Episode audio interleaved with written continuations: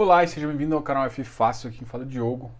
E agora eu vou falar sobre a convocação da Assembleia sobre o presidente Vargas, tá? Se você tem um HFOF, por exemplo, você vai ter que responder esse, essa, essa análise que tem. E eu vou explicar aqui um pouquinho sobre por que, que eles estão fazendo isso e o que, que leva a consideração de fazer isso, tá ok? Todo mundo conhece o presidente Vargas, é um, é um bem emblemático do Rio de Janeiro ele tem possui dois ativos, o edifício Torre Boa Vista e o edifício Torre Vargas, tá ok? A gente vai explicar um pouquinho sobre ele e, e na verdade o que aqui vale também para quem tem, quer saber um pouquinho do histórico do Rio de Janeiro e como está a locação no Rio de Janeiro, faz muito sentido ficar nesse vídeo porque foram dados apresentados pela administradora, que é a Ed, para convencer você a fazer isso ou não. E aí a gente vai fazer simplesmente um bate-bola aqui até para você poder votar positivo ou negativo, tá ok? Então vamos lá? Então a proposta é basicamente o seguinte: é uma proposta de venda parcial e amortização.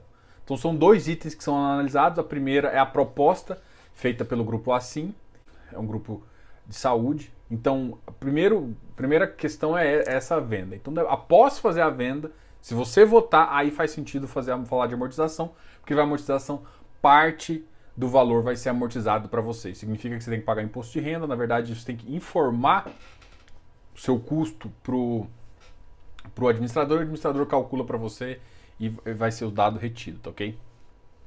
Beleza. Então, ele é um fundo de gestão passiva, isso é muito interessante para a gente comentar, até porque um dos motivos, ou seja, vender o ativo, você tem que tirar ele da assembleia e você, como não é gestão ativa, você não pode pegar esse dinheiro e fazer outra coisa.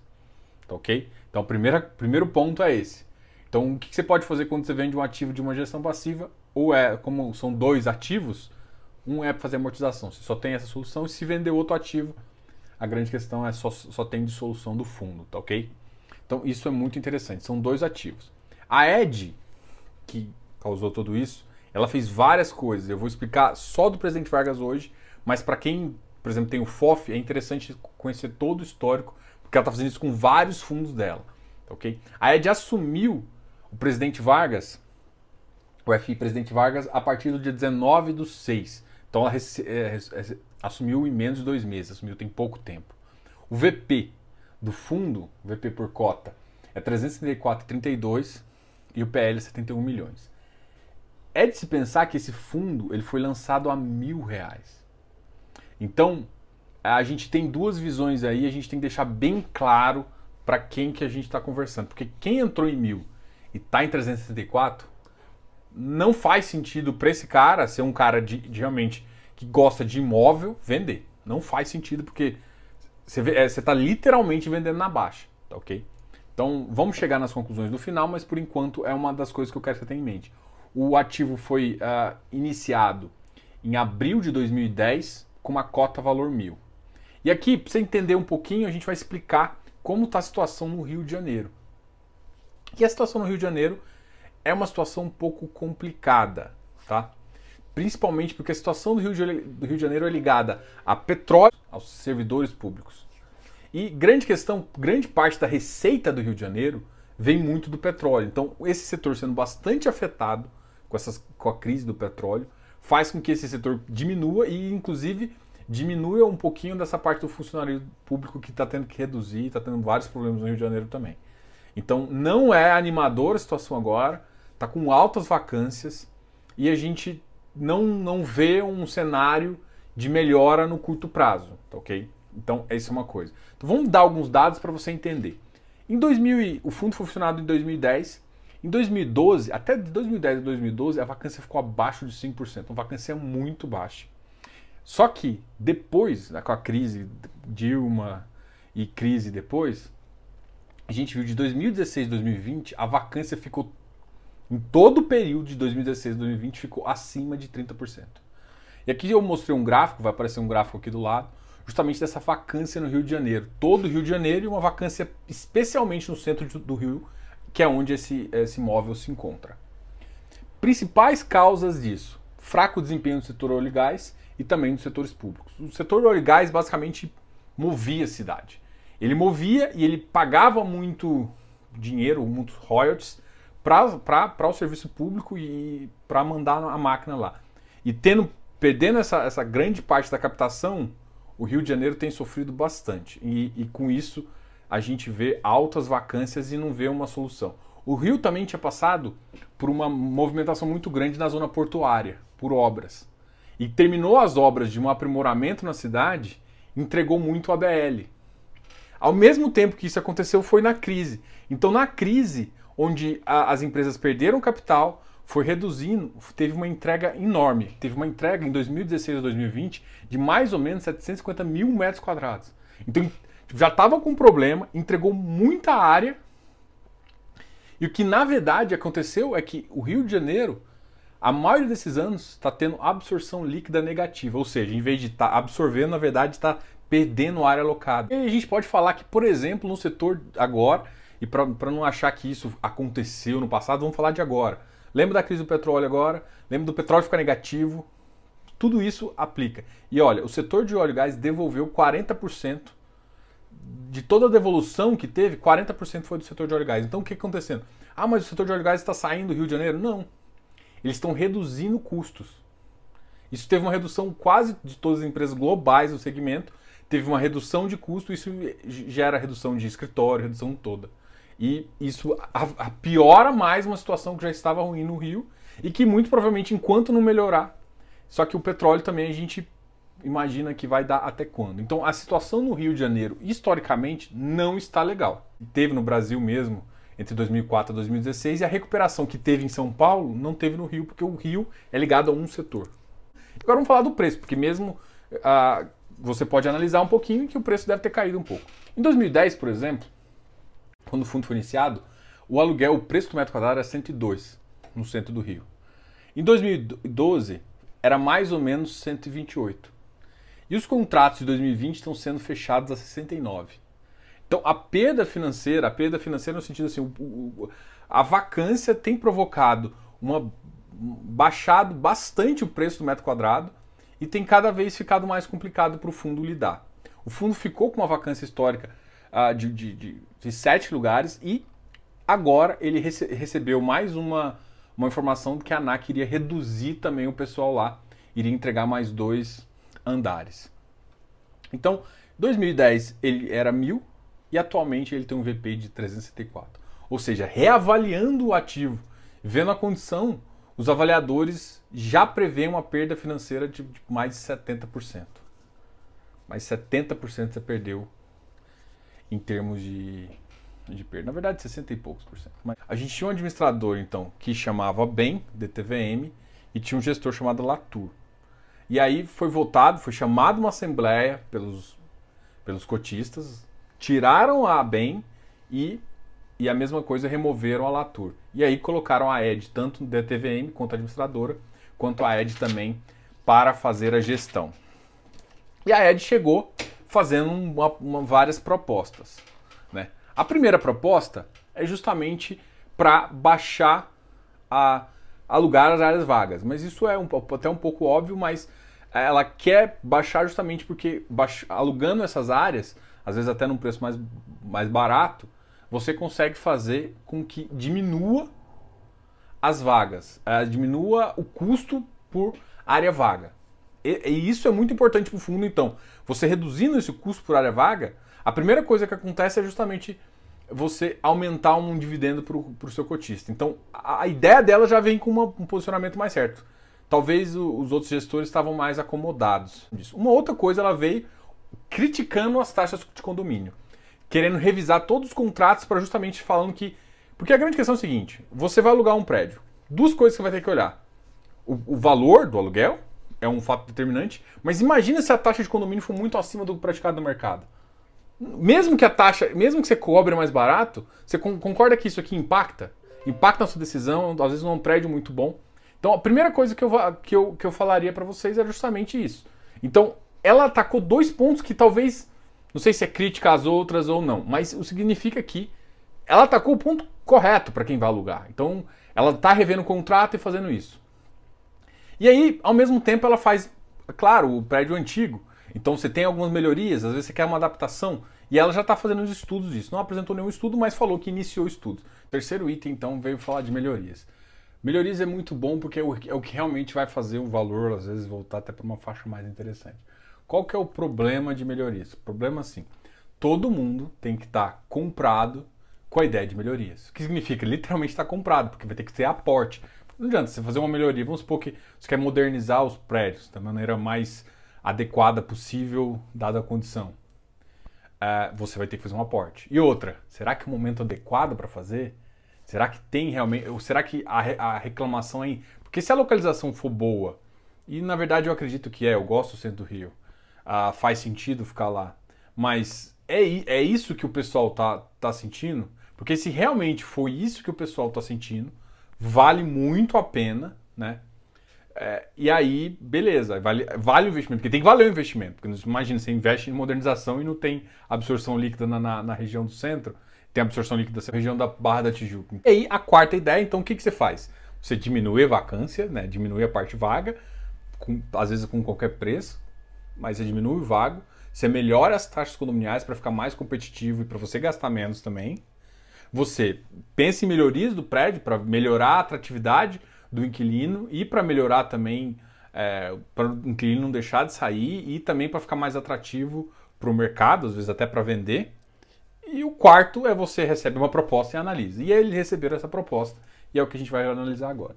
A primeira questão que você tem que analisar é que nessa proposta você tem que saber o custo desse edifício. O custo dele foi de 70 milhões para o fundo. Mas esse ano o fundo tinha sido avaliado em 26 milhões.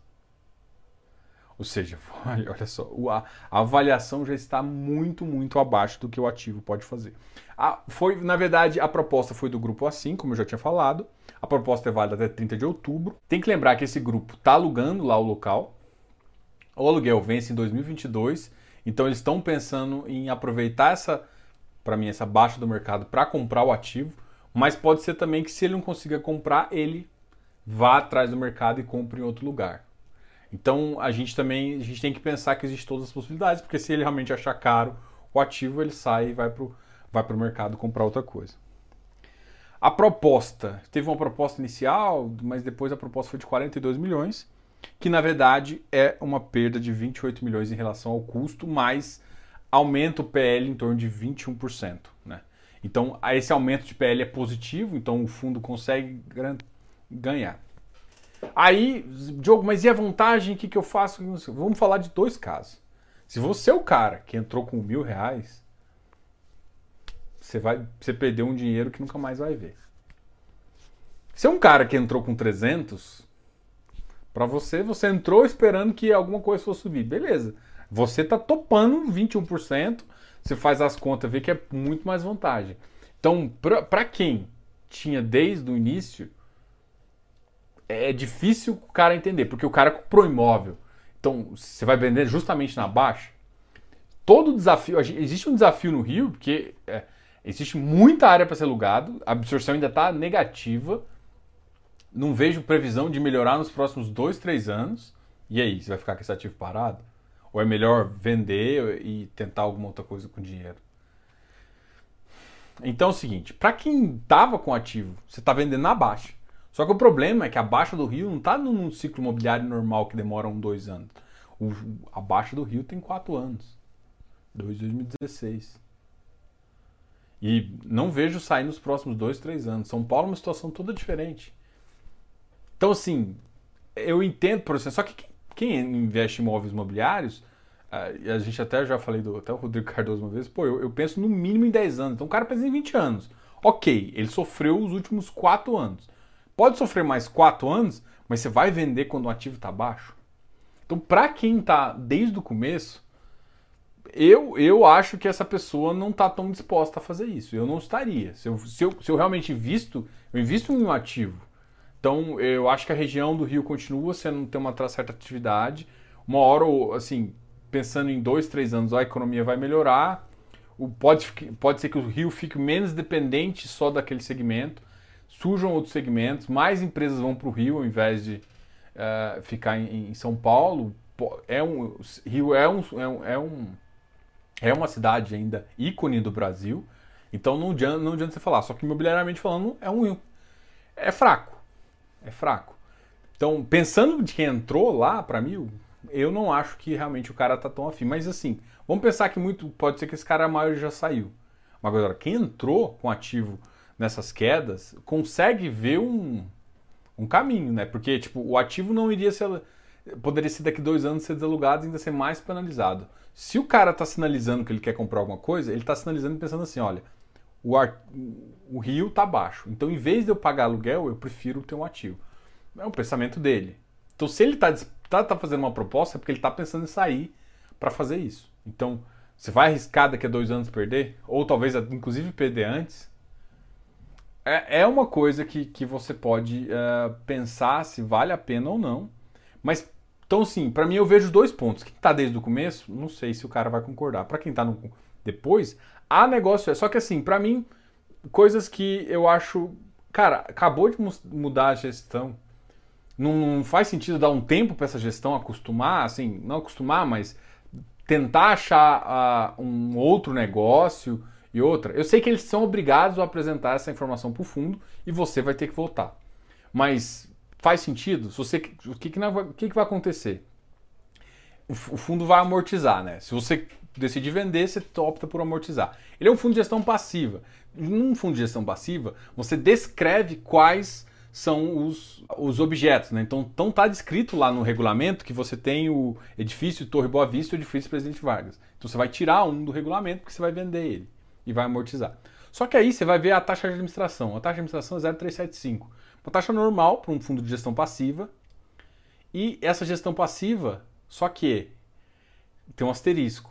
Cobra 40 mil por mês no mínimo. E aí você vai ver, você estava com PL de 70 milhões que não paga, se você calcular, não paga, ou seja, o, o fundo fica pagando um pouco mais para a taxa de administração e gestão. E, na verdade, reduzindo, amortizando, a taxa de administração e gestão começa a pesar mais, porque tem um mínimo. É, o que eu, estou querendo, querendo, refletir é o seguinte: não estou falando para não fazer eu estou falando que é o seguinte: amortizando um fundo que está com PL baixo, vai fazer com que. não vai O mínimo continua estando lá. Você vai pesar mais a, a, gest, a, a parte da administração e gestor. Não estou falando que isso foi é, novo colocado por ela, mas é uma questão que você tem que levar em conta. Então, tipo assim, eles podem melhorar outras coisas, mas o custo deles tá, começa a ficar um pouco pesado também. E outra, tem que dar tempo para ver se consegue alugar e não. Então a gente já sabe de um problema da entrega da ANAC. O mercado de Rio, do Rio realmente está muito complicado e eu estou usando isso para, por exemplo, se o mercado do Rio está ruim, pensa, gente. Muita gente me pergunta de PCM. Gente, não faz sentido para mim. O Rio, você está pagando 69, pode ser que você tenha que vender, metro quadrado está 60. Pensa em Macaé, gente. Pensa em Macaé, não tem como não. Aquele, aquele, não, aquele ativo, se não for um milagre divino, alguma empresa, alguma mudança drástica que alguma empresa tenha que ficar lá em Macaé, não faz sentido. Porque não aluga. Não aluga. Não tem que. No Rio de Janeiro, que esse ativo é muito melhor, no centro, onde sempre foi um lugar muito bom de vacância no Rio. Cara, tá 35 você não consegue alugar. E pagando 69 metros quadrados. Aquele ativo estava alugando muito mais caro. E hoje, e se pensar quem vai para Macaé, não faz sentido aquele ativo. Então, enfim, é, essas são as considerações. Essa é a primeira das análises, porque por que, que você tá, eu estou fazendo essa análise? Porque essa, esse fundo está dentro do HFOF. Então o HFOF fez um monte de mudanças, tentando comprar ativo, mudança, e para votar em algumas mudanças que a ED está propondo. Então essa é a primeira coisa do presidente Vargas. Minha ideia é o seguinte: não tem como eu realmente comentar com você sim ou não, mas eu vejo o lado de quem está desde o começo muito prejudicado, o lado de quem comprou ali uma, uma, uma faixa ali de 300, 400 cons vai conseguir um fôlego. É, só que tem que tomar cuidado que vai aumentar um pouco os custos, justamente porque você amortizou uma parte, mas a taxa de administração tem um valor mínimo, que é uma coisa a considerar. Então, assim, é mais vantajoso para esse cara. Então esse cara pode voltar. Então eu acho que, que na verdade o fundo vai decidir. Para quem é novo, quem entrou no mercado e muita gente entrou no mercado a partir de 2019 ali, porque foi a maior parte, né? Eu ia falar 2016, mas a maior parte foi a partir de 2019, uma grande massa. Eu acho muito difícil o cara não topar. Então, É, eu entendo o mercado Rio realmente está ruim, não tem uma previsão de falar, olha, daqui a dois anos a vacância vai baixar. Não. Não tem essa previsão. O mercado de petróleo, que é o mais forte lá, não tem essa visão. Enfim, é, é um desafio a gente a conseguir. E aqui você tem a visão de todo esse, esse, esse trâmite para você conseguir fazer uma boa votação se você tem HFOF ou se você tem o próprio presidente Vargas aí para dar uma vazão. Então, e aí vou, vou, fazer uma série de vídeos com todas as propostas e depois eu faço uma resumida para conversar com vocês, beleza? É, se inscreva aqui no canal, dá um like nesse vídeo e sempre, sempre, sempre, ah, seja membro aqui do canal. Membro é muito importante, eu estou fazendo uma série bem legal sobre TIR que você vai gostar. Ok? Deixe comentários. Grande abraço, Diogo, canal FI.